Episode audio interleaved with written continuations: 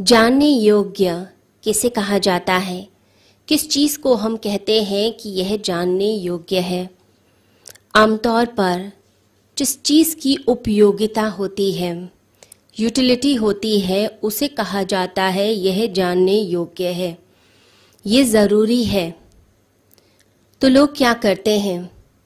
लोग साइंस को जानने योग्य समझते हैं, क्योंकि साइंस टेक्नोलॉजी के द्वारा रास्ते बनते हैं फ्लाईओवर्स बनते हैं, उसके द्वारा ट्रेन्स बनती हैं कार्स बनती हैं।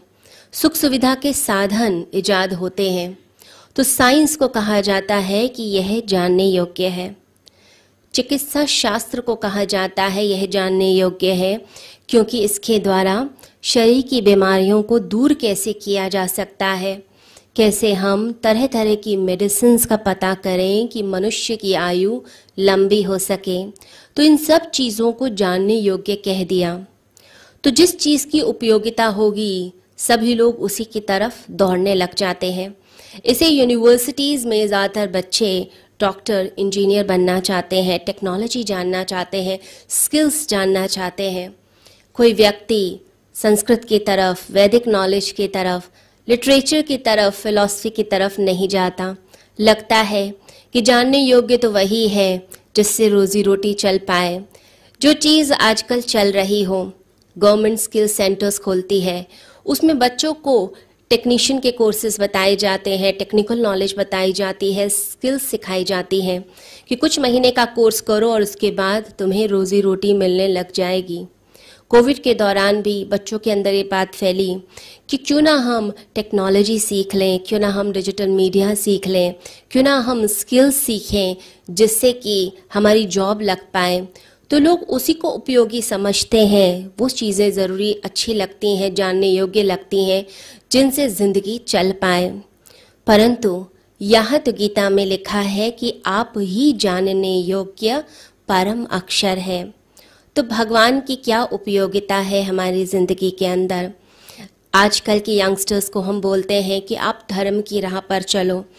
अब वेस्टर्न कल्चर की तरफ़ मत चलो। मेटेरियलिस्टिक वर्ल्ड की तरफ़ मत चलो। आप तो धर्म की राह पर चलो, भगवान की राह पर चलो। तो समझाना बड़ा मुश्किल हो जाता है जो वेस्टर्न माइंड है कि भगवान का क्या उपयोग है ज़िंदगी में? क्या भगवान हमें रोज़ी रोटी देगा? क्या भगवान हमें दवा ला कर देगा? क्या भगवान हमारी ज़िंदगी की ज़रूरतें पूरी कर पाएगा? तो भगवान का भी क्या उपयोग है? लोग आते हैं और कहते हैं, ध्यान का क्या उपयोग है? ध्यान करके मिलेगा क्या? हम एक घंटा लगाएँगे और उसके बाद हमें क्या प्राप्ति होगी? प्रार्थना करके क्या प्राप्ति होगी?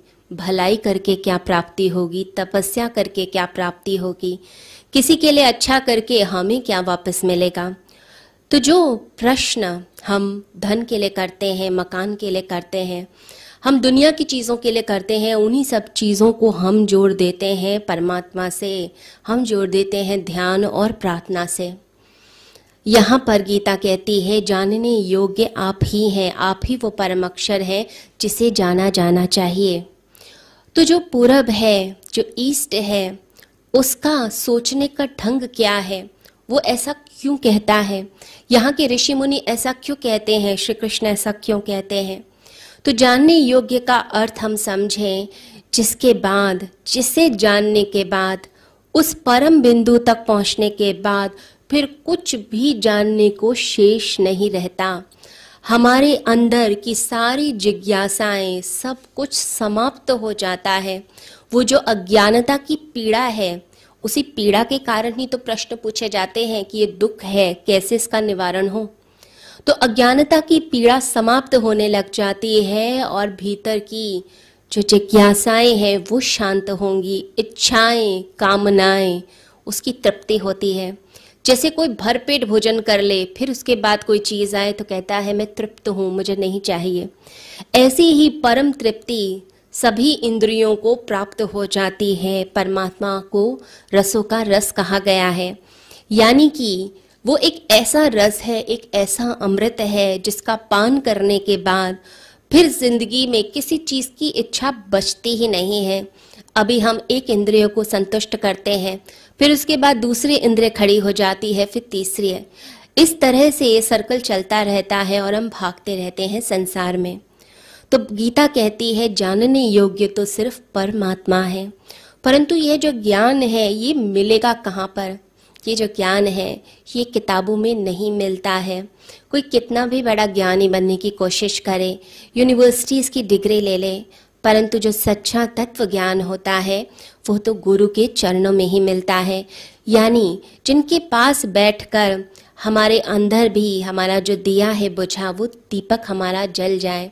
ऐसे गुरु के चरण में बैठकर ही ये ज्ञान मिलेगा।